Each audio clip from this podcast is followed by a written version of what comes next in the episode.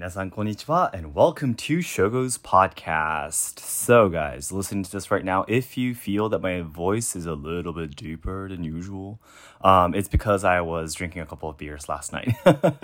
it was with a friend who I worked together with at Kyoto Samurai Experience. It's not the experience uh, that Yushinkan runs, but the other activity held in Kyoto. I still go and help them out once in a while, and because I hardly go to help that much, uh, but I used to work there for about two years, well, even longer if I include the time when I was working as a part time worker. But I had a really, really good friend who still works there, and I was working, I work with him right now too, once in a while, and uh, because we're just simply really, really good friends.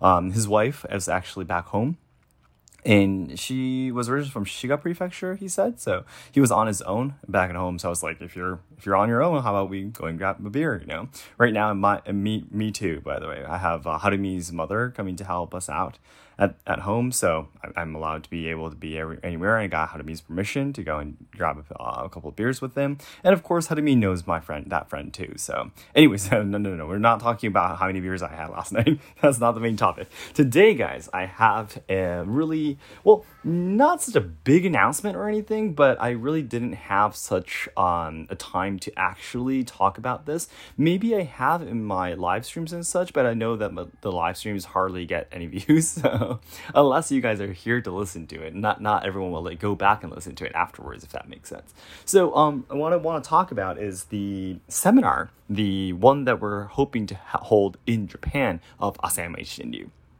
So I think I've been talking a little bit about, about you know, I think we'll be holding seminars in Japan and blah blah blah all that kind of stuff. But i haven't really gone into details so i wanted to explain about that in this podcast here.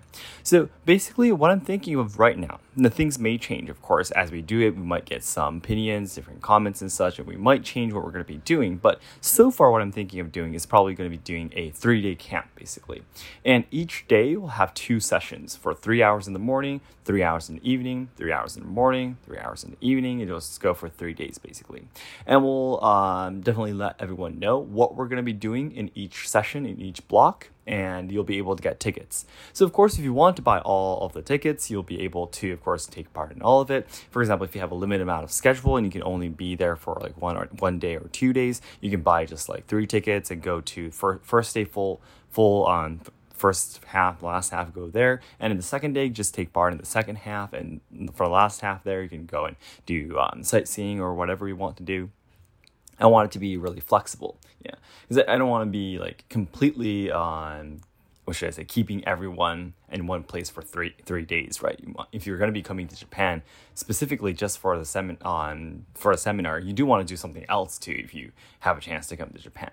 So um, that's what the the plan is for now. And I think um, three of the blocks, three of the sessions within um, the six sections is probably going to be something related to Kenjutsu or Iai, which is basically the Uchi Katana, the longer katana. And also the other three is probably going to be some of the special weapons that we've introduced as well. So not like these special weapons. I think it's gonna be like the um, for example, a sickle. It could be the staff, for example. It could be maybe the wakizashi. It could be the two katana style. We're probably gonna be doing um, different things in these three other blocks there. And right now, I am actually talking with a um, dojo in Kyoto. Their dojo is located in a really countryside area. However, the size is humongous. The dojo is it's huge and there's they can accommodate a lot of people. I think there I think if we use that dojo, we literally could have like 50 people or even more training at once. So right now we're trying to talk with the um, the second most um, second top person in charge of running that dojo, who is also the coach of the Iaido club team in Doshisha University, which is my university actually that I graduated. Yeah, so we're trying to negotiate with him if we can um, rent the dojo during the day. Yeah, during nighttime, of course, there's a regular training that the regular students would be doing. But if we do it at an earlier time, possibly we could, um, for example, uh, try to arrange a three day camp there. It's, it's not like in the most convenient place possible, obviously, but if you try to do that, it's really, really hard to find a good big place in Kyoto, especially. And e- there are some places like that, but most places will be just booked out super, super quickly. So we do need to find somewhere that we have actual human relationships so we can um, talk with them and try to, what should I say, um, rent the place with a good condition, if that makes sense. So it's called Rokushikan, by the way. The dojo is called Rokushikan. And uh, if we can really uh, rent that place, we could definitely um, invite uh, maximum of 50 people per lesson. So that's going to be really, really cool if we could do that. So um, that's going to be the content of the seminar. That's going to be the place we're going to be doing it. And by the way, um, I'm hopefully, hopefully I'll be able to launch the information um, somewhere around maybe March or maybe April, somewhere around there. Um, but but maybe not March, maybe April or could be May. We'll see how that goes. Um, we will try to send out the information as soon as possible. But right now, what I'm thinking is that we can try to do um, this event over uh, a crowdfunding site. So the, the good thing about crowdfunding is that it'll be the crowdfunding itself will become a big event, right?